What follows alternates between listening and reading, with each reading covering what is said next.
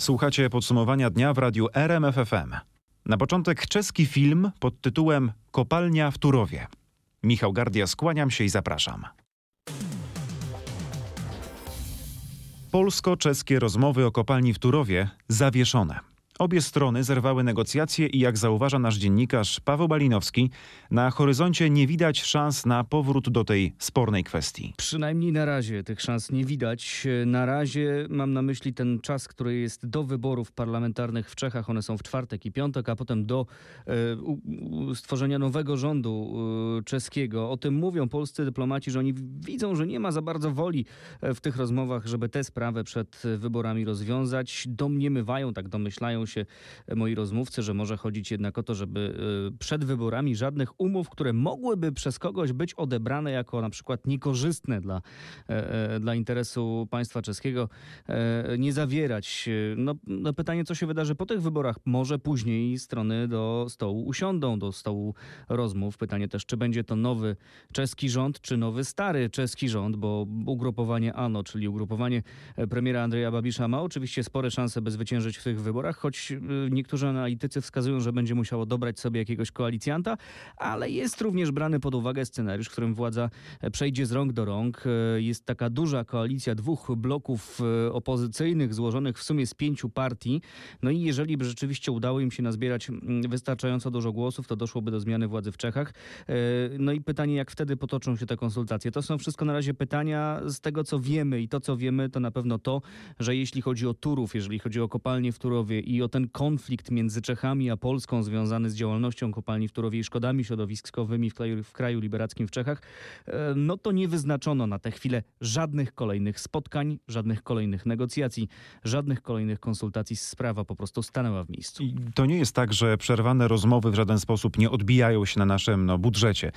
Polska za Turów cały czas traci pieniądze. Tak, pół miliona euro e, dziennie na rzecz e, Unii Europejskiej, no bo e, Trybunał Sprawiedliwości Unii Europejskiej po skardze Czechów nakazał nam wstrzymać wydobycie właśnie w kopalni w Turowie. My tego nie zrobiliśmy, a więc teraz płacimy od 20 września zdaje się pół, to, pół miliona euro dziennie kary.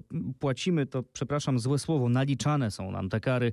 W tym momencie to jest już 7,5 miliona euro, jeśli, jeśli dobrze liczę, na konto Polski tych kar naliczonych. W jaki sposób będziemy je płacić? No, nasi politycy się zarzekają, że my ani grosza e, na poczet tych kar nie oddamy, ale przecież doskonale wiemy, że są inne, e, że są inne drogi. Może na przykład te pieniądze, które do nas płyną z Unii Europejskiej będą po te, o te kary pomniejszone. Jak będzie, zobaczymy. No na razie widoków na to, że się skończy ten, e, że skończy bić ten licznik kar nie ma, no bo tutaj limitem jest właśnie ta, to dogadanie się z Czechami, a na razie, tak jak mówiliśmy, widoków na to również brak. A jeśli Polska i Czechy do tych negocjacji powrócą, no to my na pewno o tym powiemy. Sprawdzajcie też naszą stronę rmf24.pl. A teraz pandemiczne prognozy. Rozpoczął się pierwszy pełny tydzień października, no i to jest też sezon wirusowy. Co nas czeka? Jakich liczb możemy się spodziewać? O tym już Michał Dobrołowicz. Posłuchajmy od razu komentarzy ekspertów. Bardzo cenny głos w tej dyskusji od profesora Krzysztofa Tomasiewicza, epidemiologa, specjalisty chorób zakaźnych. Tym bardziej cenny, że profesor Krzysztof Tomasiewicz reprezentuje Uniwersytet Medyczny w Lublinie, a właśnie na Lubelszczyźnie teraz sytuacja epidemiczna jest najtrudniejsza, a dodatkowo profesor Tomasiewicz jest ekspertem Rządowej Rady Medycznej, która działa przy premierze. Myślę, że generalnie przyrost y, tych przypadków będzie chyba wolniejszy niż był rok temu, prawda, czy na wiosnę, dlatego że jednak ten efekt szczepień w, w kontekście skali, w kontekście dużych liczb pewnie odczujemy. Natomiast myślę, że jednak jest jeszcze duży potencjał do wzrostów i tutaj e, obawiam się, że w ciągu najbliższych dwóch, trzech tygodni e, ta liczba będzie się systematycznie zwiększała, dlatego że proszę zwrócić uwagę, Zaczynaliśmy od ognisk epidemicznych, e, mówię tutaj konkretnie o województwie lubelskim, natomiast w tej chwili mamy już naprawdę sygnały, mamy prośbę o przyjmowanie pacjentów, o przenoszenie pacjentów z przeróżnych miejsc na terenie województwa, a więc to się troszeczkę tak już rozlało, ta fala i myślę, że to będzie powodowało kolejne zakażenia. Tych zakażeń może być coraz więcej także dlatego, że jak powiedziałeś, mamy pierwszy tydzień października, a wraz z tym miesiącem rozpoczął się sezon wirusowy i na to zwraca uwagę prezes Polskiego Towarzystwa Chorób metabolicznych, profesor Piotr Kuna. Tak, zgodnie z badaniami jesień to okres, kiedy nagle wzrasta liczba zakażeń każdym rodzajem koronawirusem, czyli również wirusem SARS-CoV-2. I spodziewam się, że przez najbliższe tygodnie będzie coraz więcej dodatnich wyników badań na obecność tego wirusa w drogach oddechowych e, potencjalnych pacjentów. Apogeum to może być ile tysięcy zakażeń dziennie i jak to się przełoży na sytuację w szpitalach? Moim zdaniem apogeum to będzie między 10 a 15 tysięcy dodatnich wyników badań na e, wirusa SARS-CoV-2, chociaż nie przełoży to się na liczbę hospitalizacji, na liczbę zgonów. Przypomnę, że wiosną w czasie trzeciej fali pandemii, w pewnym momencie, tym kluczowym momencie, najgorszym momencie pandemii było w szpitalach w całej Polsce ponad 30 tysięcy osób na oddziałach covidowych, teraz około 1700 miejsc dzisiaj w szpitalach zajętych. Bardzo zróżnicowana jest sytuacja w powiatach. Najgorzej, jak wspominałem, właśnie na Lubelszczyźnie, powiaty Łęczyński, Janowski, Lubelski, Bialski, także tam i zakażeń, i pacjentów na oddziałach covidowych przybywa najszybciej. A w poniedziałek mieliśmy, przypomnę, prawie 700 nowych infekcji. Z powodu COVID-19 nie zmarła żadna osoba. E, pozostając jeszcze w temacie, poruszmy kwestię trzeciej dawki szczepionki przeciw koronawirusowi. Jak zapowiada w RMFFM szef Rządowej Rady Medycznej profesor Andrzej Horban, taki zastrzyk będzie łatwiej dostępny dla kolejnych grup. Niezmienny jednak pozostaje warunek, że można przyjąć najwcześniej pół roku po ostatnim szczepieniu przeciw COVID-19 taki zastrzyk. Ułatwienie ma polegać na tym, że osoby, które mają mniej niż 50 lat i zmagają się z chorobami przewlekłymi, przykład cukrzycą, będą mogły poprosić swojego lekarza o skierowanie na przypominającą dawkę. Właśnie lekarz, jak tłumaczy profesor Andrzej Horban, na podstawie badania podejmie decyzję, czy wystawi takie skierowanie. Należy wierzyć w rozsądek pacjenta i w rozsądek lekarza, jeżeli są uzasadnione powody, żeby szczepić. Jeżeli epidemia będzie postępować, będą rezerwy w programie szczepień, bo grupa będzie rozszerzona dla każdego chętnego. Tłumaczy w rozmowie z RMFFM profesor Andrzej Horban. Warto jeszcze uporządkować pewne informacje, bo trzecia dawka nazywana jest przypominającą albo dodatkową. Michał Dobrołowicz tłumaczy, na czym ten podział polega. Dodatkowa dawka szczepionki jest dla osób z obniżoną odpornością. Jest y, takich siedem grup wyznaczonych na rządowych stronach poświęconych koronawirusowi. W tych siedmiu grupach są m.in. osoby dializowane z powodu choroby nerek, osoby po przeszczepach, y, które są w czasie przyjmowania leków immunosupresyjnych. Są także osoby chorujące mm, onkologicznie, są także osoby zakażone wirusem HIV. To osoby, które otrzymują dodatkową dawkę szczepionki przeciw koronawirusowi, za to dawkę przypominającą do tej grupy uprawnionych do dawki przypominającej należą osoby, które niedawno, w połowie września, otrzymały takie prawo. To są zdrowe osoby w wieku 50, plus, a także medycy, generalnie pracownicy ochrony zdrowia. Jeśli chodzi o osoby w wieku 50, plus, tutaj dwa warunki muszą być spełnione, aby na takie szczepienie przypominające trzecie móc się zgłosić. Po pierwsze, musi minąć te wspomniane pół roku od ostatniego szczepienia przeciw koronawirusowi, i po drugie, musi być skończone 50 lat. A zatem, jeżeli e, któryś z naszych słuchaczy ma 50 urodziny jutro, to jak zwykle wszystkiego najlepszego życzymy i najwcześniej jutro to skierowanie na przypominające szczepienie pojawi się w systemie. Słuchacie podsumowania dnia. Utonięcie było przyczyną śmierci 39-latki i jej pięcioletniej córki, których ciała wyłowiono w sobotę z Narwi w Półtusku. Tak wynika z przeprowadzonej w poniedziałek sekcji zwłok ofiar. Jak zaznacza nasza dziennikarka Magdalena Greinert, te ustalenia nie zamykają jednak sprawy. Materiał pobrany podczas sekcji będzie jeszcze poddany badaniom toksykologicznym. Na ciałach ofiar biegły nie znalazł żadnych obrażeń zewnętrznych. Śledczym udało się odtworzyć nagrania z monitoringu również składki rzecznej. Ich analiza pozwoliła z całą pewnością ustalić, że mamy do czynienia z samobójstwem rozszerzonym. Również dziś przesłuchiwany był mąż 39-latki, ale jego zeznania nie pozwalają na ustalenie motywu, którym mogła się kierować kobieta. Przypomnę o co chodzi w tej dramatycznej sprawie. W sobotę rano policja otrzymała zgłoszenie o wyłowieniu ciała dziecka z Narwi. Trzy kilometry dalej odnaleziono ciało kobiety. Funkcjonariusze trafili też na samochód 39-latki, który został zaparkowany nieopodal kładki nad rzeką w okolicach e, ulicy Solnej. O kolejnych ustaleniach będziemy mówić na naszej antenie. Ratownicy wydobyli wieczorem ciała dwóch nurków, którzy w niedzielę zaginęli w zalanej kopalni w Sobótce na Dolnym Śląsku. Zlokalizowali też ciało trzeciego z zaginionych płetwonurków. Akcję ratowniczą prowadzono tam od niedzielnego popołudnia. Kontakt się urwał wczoraj w trakcie, kiedy wpłynęło do nas zgłoszenie do Straży Pożarnej około godziny 14. Czy wiadomo dokładnie w jakim miejscu ci nurkowie zaginęli? No, wstępnie jest wskazane to miejsce, gdzie mogło dojść do tego wypadku czy tego zaginięcia tych osób. Podczas ćwiczeń e, z sześciu osób, e, które w tych ćwiczeniach brały udział, w ćwiczeniach nurkowych, trzy osoby zeszły pod wodę i niestety na powierzchnię nie wypłynęły. Akcję poszukiwawczą w Sobótce obserwował nasz dziennikarz Marcin Buczek. To rozpaczliwa próba pana Banasia odpowiedzenia na nasz wniosek o pozbawienie go immunitetu. Mówił w popołudniowej rozmowie w RMFFM poseł Solidarnej Polski pytany o krytyczny raport Najwyższej Izby Kontroli dotyczący Funduszu Sprawiedliwości. Janusz Kowalski mówił, że pieniądze zostały przeznaczone na, tu cytat, samo dobro. Ci wszyscy, którzy dzisiaj powołują się na e, ten tak zwany pseudoraport, nikczemny raport e, pana Mariana Banasia, który szuka rzeczywiście większości w Sejmie, aby obronić się przed wnioskiem o utratę, e, utratę możliwości ochrony, ponieważ będzie wniosek o uchylenie immunitetu. No, widzą, że jest to rozpaczliwa próba pana Banasia odpowiedzenia na wniosek, który wpłynął ze strony prokuratora generalnego o uchylenie immunitetu.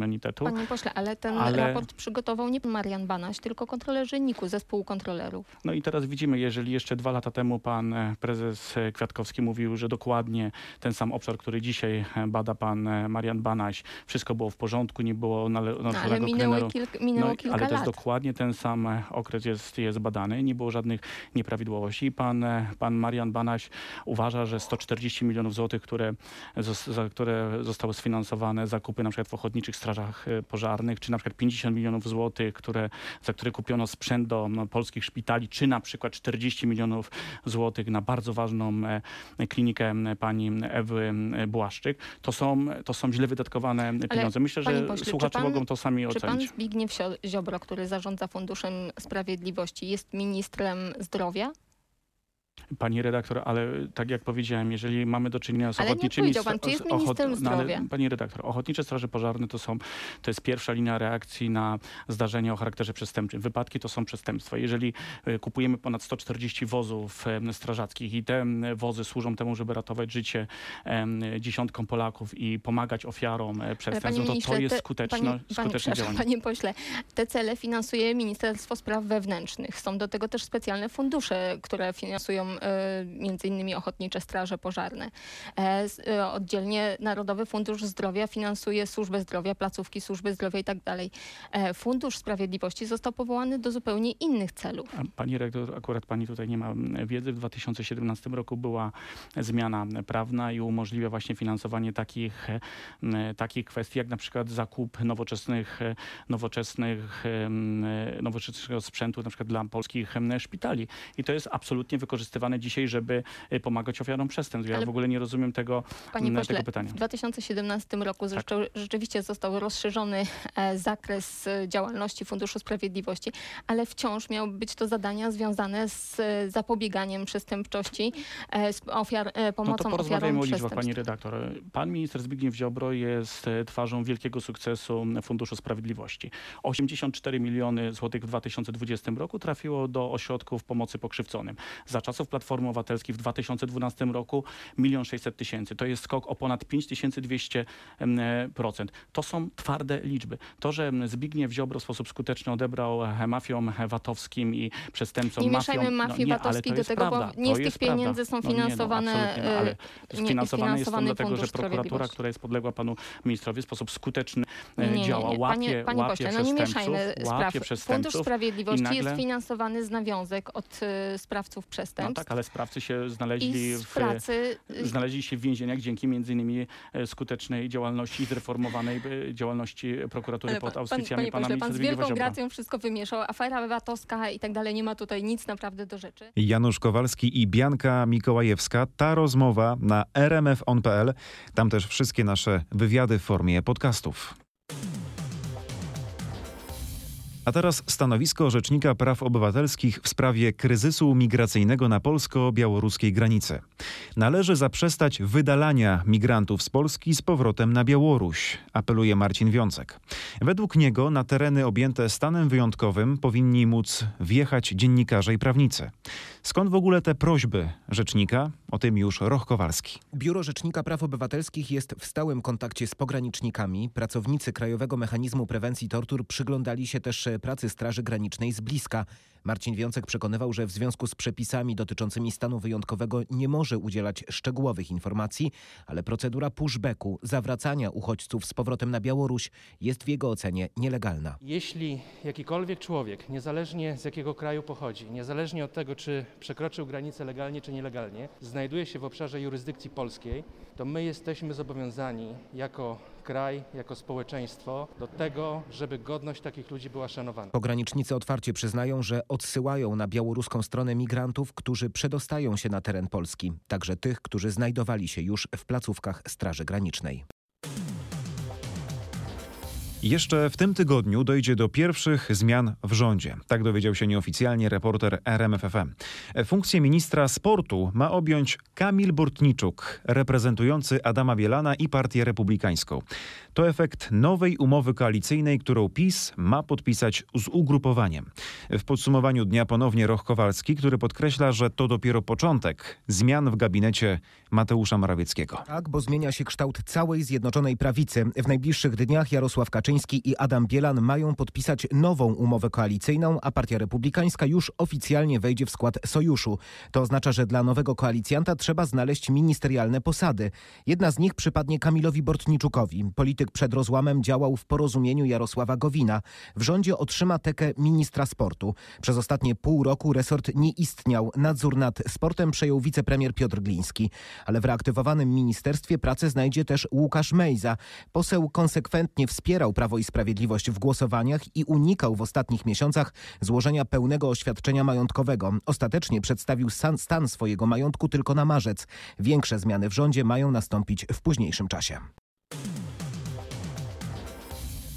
Poniedziałek z protestującymi ratownikami medycznymi ze stołecznego Meditransu rozmawiał wiceminister resortu zdrowia Waldemar Kraska. Właśnie pracownicy Meditransu skierowali apel do premiera Mateusza Morawieckiego, w którym, jak podał wiceminister, proszą o wprowadzenie zarządu komisarycznego w stacji pogotowia ratunkowego w Warszawie. Mamy niestety kilka miejsc w naszym kraju, gdzie te karetki niestety nie wyjeżdżają. I to, co dzisiaj było nasz, przedmiotem naszych rozmów z ratownikami akurat, którzy pracują w mieście stołecznym Warszawie, to wynika tylko i wyłącznie z jednej przyczyny. Brak dialogu między pracodawcą a zespołami ratownictwa medycznego, między, między ratownikami. To zostało bardzo dzisiaj wyraźnie powiedziane, że tego dialogu tutaj akurat w Warszawie nie ma, ale także mamy sygnały, sygnały z tych dwóch pozostałych województw, województwo kujawsko-pomorskie i województwo wielkopolskie. Tam też tego dialogu między dyrektorami stacji a ratownikami nie ma. Mówi Waldemar Kraska, który dodaje, że ma nadzieję, że dyrektor Meditransu wróci z urlopu i zawrze porozumienie z ratownikami. Meditrans podkreśla, że nie ma ryzyka dla mieszkańców, że karetka do nich nie zdąży dojechać, a na podwyżki dla pracowników do tej pory nie wpłynęły pieniądze. Dodatkowo Ministerstwo Zdrowia nie zaprosiło Meditransu na dzisiejsze rozmowy. Tak mówił w poniedziałek Piotr Owczarski, rzecznik stołecznego Meditransu. W imieniu ratowników prowadził rozmowy z panem ministrem. Byli to etatowi pracownicy administracji rządowej, a więc dyspozytorzy Urzędu Wojewódzkiego, którzy mają godziny w pogotowiu. Natomiast ich etatowym miejscem pracy jest dyspozytornia pana wojewody. A więc to takie osoby w imieniu ratowników medycznych, którzy pracują po wiele godzin w naszej stacji, negocjują kolejne warunki porozumienia. Już nie tylko białe, ale biało-czerwone miasteczko stoi w Alejach Ujazdowskich w Warszawie. Do medyków protestujących od ponad trzech tygodni przed kancelarią premiera dołączyli pracownicy sądownictwa i prokuratury. Ich namioty stoją kilkadziesiąt kroków dalej przed Ministerstwem Sprawiedliwości. Protestujący twierdzą, że resort Zbigniewa Ziobry w ogóle z nimi nie rozmawia. Postulaty mają dwa. Podwyżki o 12% dla każdego pracownika i przeciwdziałanie mobbingowi w sądach. Chodzi o przede wszystkim tak zwany mobbing organizacyjny organizacyjny. Co oznacza, że od góry osoby, które są na najwyższych stanowiskach kierowniczych, po prostu wymuszają na nas pracę po godzinach darmową. Ja nie używam tutaj słowa nadgodziny, tylko po godzinach. Odbywa się to w ten sposób, że potrafi kierownik nawet powiedzieć, jak to wychodzisz z pracy. Jeżeli nie zostaniesz, to ja ci obniżę ocenę to ja ci wpiszę, że jesteś niedyspozycyjna. No więc jest to wymuszanie pracy po godzinach, a jest to też związane z tym, że narzucono na nas dodatkowo mnóstwo pracy, zabiera się z sądów etaty i my jesteśmy zapchani. My chcemy też uświadomić ludzi i społeczeństwo, dlatego tu dzisiaj rozmawiamy z każdym, kto przechodzi, z każdym, kto jest zainteresowany, bo chcemy pokazać, że to, że sprawy trwają długo w sądzie, absolutnie nie jest nasza wina. My jesteśmy świadomi tego, jak to wygląda, jak mamy zapchane szafy, nie mieszczą się akta w szafach, leżą po prostu po podłogach. To są sprawy ludzkie, to są wasze sprawy życiowe, a my nie mamy kiedy się tym zająć. Tłumaczyła nam Justyna Przybylska z Czerwonego Miasteczka. Kwestię mobbingu porusza też kurator sądowy Jerzy Druszcz z Sądu Rejonowego w Małopolskim Miechowie. Niestety e, zarówno pracodawcy, tak jak i samo ministerstwo e, nie widzi tego problemu. Jeżeli informacje zgłaszamy o przejawach mobbingu, niestety mm, ten problem jest, można powiedzieć, zamiatany e, pod dywan, wyciszany i to jest główna bolączka. Komisje antymobbingowe, które działają w sądach, niestety mm, ich celem jest wyciszenie, e, zatuszowanie problemu, stwierdzenie, że mobbingu nie ma. Ministerstwo ma podobne działania w tym zakresie. A protestujących będzie przebywać. Poza rozmowami z mieszkańcami zapraszają też na porady prawne. 200 wojskowych kierowców zaczęło rozwozić paliwo w Wielkiej Brytanii. Od wielu dni na wyspach są kłopoty z zatankowaniem auta. Przed stacjami benzynowymi ustawiają się długie kolejki poirytowanych kierowców. Powodem tych niedoborów nie są braki paliwa, ale właśnie niewystarczająca liczba kierowców cystern. Jak donosi nasz londyński korespondent, sytuacja się wprawdzie poprawia, ale nie w południowo-wschodniej części kraju. Połowa kierowców oddelegowanych do tej akcji rozwozić będzie paliwo w Londynie, gdzie jedna piąta wszystkich stacji benzynowych nadal boryka się z dostawami. Problemy są olbrzymie, ale co ciekawe, zainteresowanie brytyjskich mediów coraz mniejsze. Także brytyjski rząd zdaje się nie brać odpowiedzialności za ten kryzys. Złagodził czasowo przepisy imigracyjne, by zachęcić do pracy na wyspach kierowców z kontynentu, a teraz zdaje się mówić Brytyjczykom: żyjemy w gospodarce rynkowej, musicie sobie radzić sami. Wielu komentatorów zauważa jednak, że taka świeca dymna nie przysłoni źródła tego problemu, a ich zdaniem jest nim Brexit. A pytanie, czy złagodzenie przepisów imigracyjnych może pomóc? To zależy od tego, jaki będzie odzew e, kierowców z krajów Unii Europejskiej. Wielu z nich powróciło do swoich krajów po wprowadzeniu Brexitu, a z informacji, jakie docierają na wyspy, wynika, że zarabiają zupełnie przyzwoite pieniądze i nie mają ochoty ponownie żegnać się z rodzinami tylko po to, żeby przez kilka miesięcy popracować na wyspach. A przepisy wizowe, podkreślam, złagodzone będą tylko do końca lutego. Poza tym trzeba znaleźć mieszkanie i zapłacić podatki podatki, więc nie wszystkim kierowcom może się to opłacać. A jak zauważa Bogdan Frymorgan, no może być jeszcze gorzej. Problemy są nie tylko na stacjach benzynowych, e, dostawy do supermarketów przecież realizowane są również ciężarówkami, a na wyspach brakuje około 100 tysięcy kierowców. Święta Bożego Narodzenia się zbliżają i już pojawiają się obawy, że nie będą to zwykłe święta. Długie kolejki, puste półki, takie słowa pojawiają się coraz częściej. Wydaje się to wszystko całkiem absurdalne, ale ostatnie dwa lata nie były na wyspach normalne. Najpierw Brexit, a potem pandemia. Oba te zjawiska wpłynęły radykalnie na brytyjski rynek pracy, a szczególnie na odpływ siły roboczej, która napłynęła tutaj z kontynentu. Pył powoli zaczyna opadać i pojawia się nowy krajobraz. Widać to najlepiej na ulicach i w sklepach. I to był nasz korespondent w radiu RMF24. Polecam tam jeszcze więcej informacji. David Julius i Ardem Pataputian, laureatami tegorocznej Nagrody Nobla w dziedzinie fizjologii lub medycyny. Obaj zostali wyróżnieni za odkrycie receptorów dotyku i temperatury. Jak podkreśla nasz dziennikarz z redakcji naukowej Grzegorz Jasiński, no to było takie odkrycie z cyklu Jak działa człowiek. Tak, chociaż badania były w części prowadzone na myszach, ale one działają tutaj tak jak my. Y, odkrycia tegorocznych laureatów mają kluczowe znaczenie dla zrozumienia tego, jak jak nasze ciało odbiera świat zewnętrzny. To dzięki ich pracom wiemy, jak odbiera ciepło, jak ocenia temperaturę i jak odbiera dotyk. Jak decyduje, czy to odczucie temperatury czy dotyku powinno już mieć charakter bólu. To wszystko procesy kluczowe dla naszego życia. Ich zrozumienie może pomóc na przykład w odkryciu przyczyn i łagodzeniu przewlekłego bólu.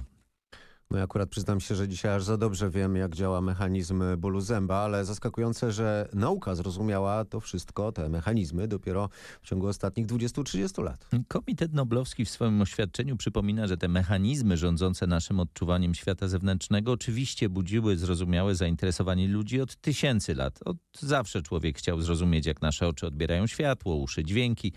No a usta i nos substancje chemiczne odpowiedzialne za smak i zapach. Pierwsze próby analizy dotyku wiąże się z pracami Kartezjusza, który już w XVII wieku wyobrażał sobie połączenia między różnymi rejonami skóry i mózgiem. Ale potem to wszystko przyspieszyło. W 1944 roku Nagrodę Nobla w dziedzinie fizjologii lub medycyny otrzymali za badania różnych funkcji włókien nerwowych Joseph Erlanger i Herbert Spencer Gasser. To oni wskazali m.in., że różne połączenia nerwowe odpowiadają za odczuwanie dotyku związanego i niezwiązanego z bólem. No ale mimo postępów wiedzy do czasu opublikowania prac dzisiejszych laureatów Juliusa i Pataputiana wciąż nie udawało się odpowiedzieć na konkretne pytanie, jak bodźce termiczne i dotykowe przekładają się na te impulsy elektryczne. No i mówiłeś już w faktach o 13, że tutaj przyszły z pomocą papryczki chili. Y, Tak, pod koniec lat 90. Julius wpadł na pomysł, by do badań wykorzystać odpowiedzialną za te palące odczucia po zjedzeniu papryczek chili kapsaicynę. Wiadomo było, że wywołuje ona uczucie bólu, ale nie było jasne w jaki sposób. Analiza genów występujących w neuronach czuciowych reagujących bólem pozwoliła odkryć konkretny gen, który sprawia, że komórki stają się wrażliwe na kapsaicynę. Okazało się, że ten gen, nazwany później TRPV1, koduje białko będące kanałem jonowym i pełniące rolę receptora kapsaicyny. Aktywne także przy temperaturze odbieranej jako bolesna. Potem Julius i niezależnie Pataputian z pomocą mentolu, no bo mentol działa na nas właśnie ochładzająco, znaleźli receptor TRPM8, odpowiedzialny właśnie za odczuwanie zimna. Znalezienie kolejnych pokrewnych receptorów wrażliwych w różnych przedziałach temperatury było już tylko kwestią czasu. To był Grzegorz Jasiński i Michał Zieliński w radiu RMF24. E, Polecam wam słuchać jutrzejszego podsumowania dnia. E, Temat Nobli na pewno wróci. Poznamy nagrodzonego w kategorii fizyka. Tylko dodam, że Grzegorz Jasiński jest właśnie fizykiem, więc na pewno chętnie to dla was skomentuję. A już teraz dziękuję za uwagę, życzę spokojnej nocy i do usłyszenia.